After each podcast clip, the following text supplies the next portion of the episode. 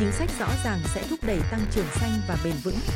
Nhiều doanh nghiệp nước ngoài, trong đó có các doanh nghiệp châu Âu sẵn sàng đầu tư vào các lĩnh vực năng lượng tái tạo, năng lượng sạch thúc đẩy tăng trưởng xanh của Việt Nam. Đây là chia sẻ của ông Gaber Blut, Chủ tịch Hiệp hội Doanh nghiệp châu Âu tại Việt Nam Eurocharm với DDDN. Theo ông Gaber Blut, với nguồn năng lượng mặt trời và gió dồi dào của Việt Nam, điều quan trọng là phải chuẩn bị cho quá trình chuyển đổi hoàn toàn sang các nguồn năng lượng tái tạo. Các vấn đề về rác thải và thiếu nước cũng có thể được giải quyết với mô hình kinh tế tuần hoàn. Thưa ông, doanh nghiệp châu Âu đánh giá như thế nào về cơ hội hợp tác thúc đẩy tăng trưởng xanh tại Việt Nam? Việt Nam là một trong những nước đang phát triển có cam kết mạnh mẽ đưa phát thải dòng về không vào năm 2050. Theo Eurocharm, để đạt được mục tiêu này, Việt Nam nên đưa ra những mục tiêu ngắn cho từng giai đoạn cụ thể, chẳng hạn mục tiêu hướng đến cho năm 2025 và năm 2030 là gì. Chuẩn bị cho tương lai, việc sử dụng năng lượng tái tạo là nhiệm vụ cấp bách. Chính phủ nên khuyến khích tất cả các bên tiêu dùng điện đầu tư vào năng lượng tái tạo. Để giảm lượng khí thải carbon và thúc đẩy một tỷ lệ sử dụng năng lượng sạch hơn, điều cần thiết là hoàn thiện quy hoạch điện tán và đưa vào một chiến lược bù đắp cho năng lượng từ than.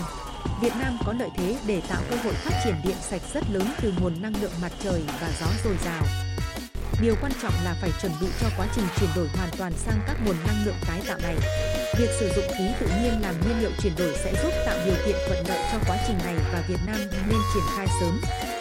Ông có thể chia sẻ mong muốn của doanh nghiệp châu Âu đầu tư vào lĩnh vực năng lượng sạch, năng lượng tái tạo tại Việt Nam. Kỳ vọng lớn nhất của doanh nghiệp châu Âu là chính sách rõ ràng để đưa ra cam kết đầu tư những khoản vốn lớn. Nếu chính sách không rõ ràng, doanh nghiệp không dám đầu tư. Gần đây, một số doanh nghiệp đã đầu tư vào điện mặt trời nhưng điện gió thì giá trị đầu tư còn hạn chế. Vì vậy, doanh nghiệp mong muốn Việt Nam triển khai sớm để không bị lỡ cơ hội, nhất là quy hoạch điện 8. Bên cạnh đó, hiện tại thủ tục đầu tư vào lĩnh vực này còn phức tạp. Các doanh nghiệp kiến nghị Việt Nam cần xem xét lại và tiếp tục cải cách thể chế theo hướng thông thoáng, tạo thuận lợi cho các nhà đầu tư. Vấn đề chính hiện nay trong việc phát triển ngành công nghiệp này xuất phát từ việc không nhất quán trong cách giải thích của các địa phương về thủ tục cấp phép xây dựng cho dự án điện mặt trời áp mái GTS.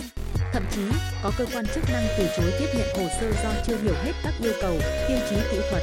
Việc thiếu hướng dẫn rõ ràng về cấp phép xây dựng cho các dự án điện mặt trời áp mái được cho là lý do chính. Ông có kiến nghị gì để tháo gỡ những vướng mắc trên? Để giải quyết, Bộ Xây dựng và Bộ Công Thương cần phối hợp để ban hành quy trình, hướng dẫn cụ thể trên toàn quốc về cấp phép xây dựng cho dự án điện mặt trời áp mái RTS dưới 1 MW và trên 1 MW. Bên cạnh đó, các cơ quan phòng cháy, chữa cháy phòng cháy chữa cháy địa phương cần hướng dẫn thủ tục nhất quán. Thực tế, việc có được giấy phép phòng cháy chữa cháy mất rất nhiều thời gian, dù Cục Cảnh sát phòng cháy chữa cháy và cứu nạn, cứu hộ Bộ Công an đã có công văn hướng dẫn từ tháng 9 năm 2020.